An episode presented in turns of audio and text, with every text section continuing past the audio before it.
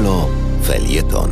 Przed mikrofonem Jarosław Włodarczyk, sekretarz generalny Międzynarodowego Stowarzyszenia Press Klubów. Dzień dobry. 3 maja kojarzy nam się w Polsce wyłącznie ze świętem Konstytucji. Ten dzień, 3 maja, to na świecie również inne święto.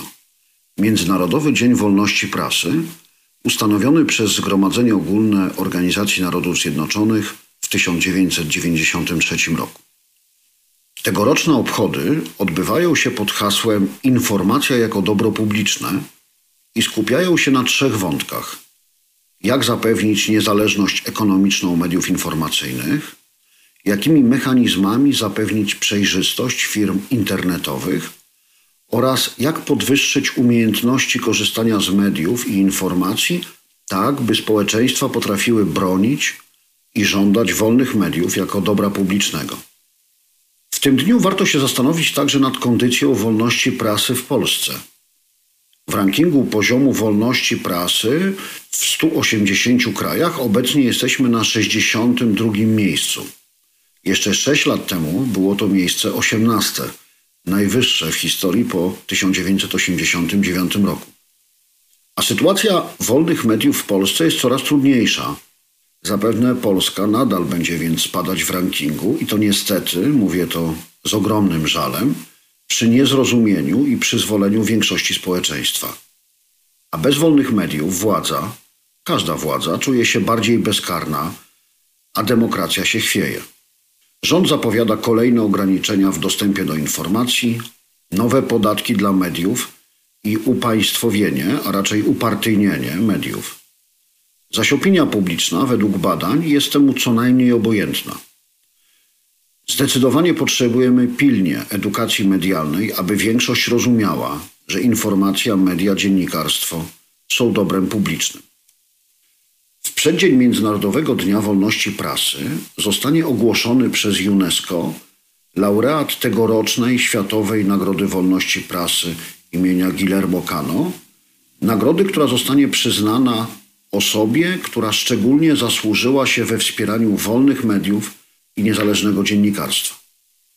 Sam Guillermo Cano Isaza, patron nagrody, był kolumbijskim dziennikarzem, który został zamordowany 17 grudnia 1986 roku przed redakcją swojej gazety El Espectador w Bogocie.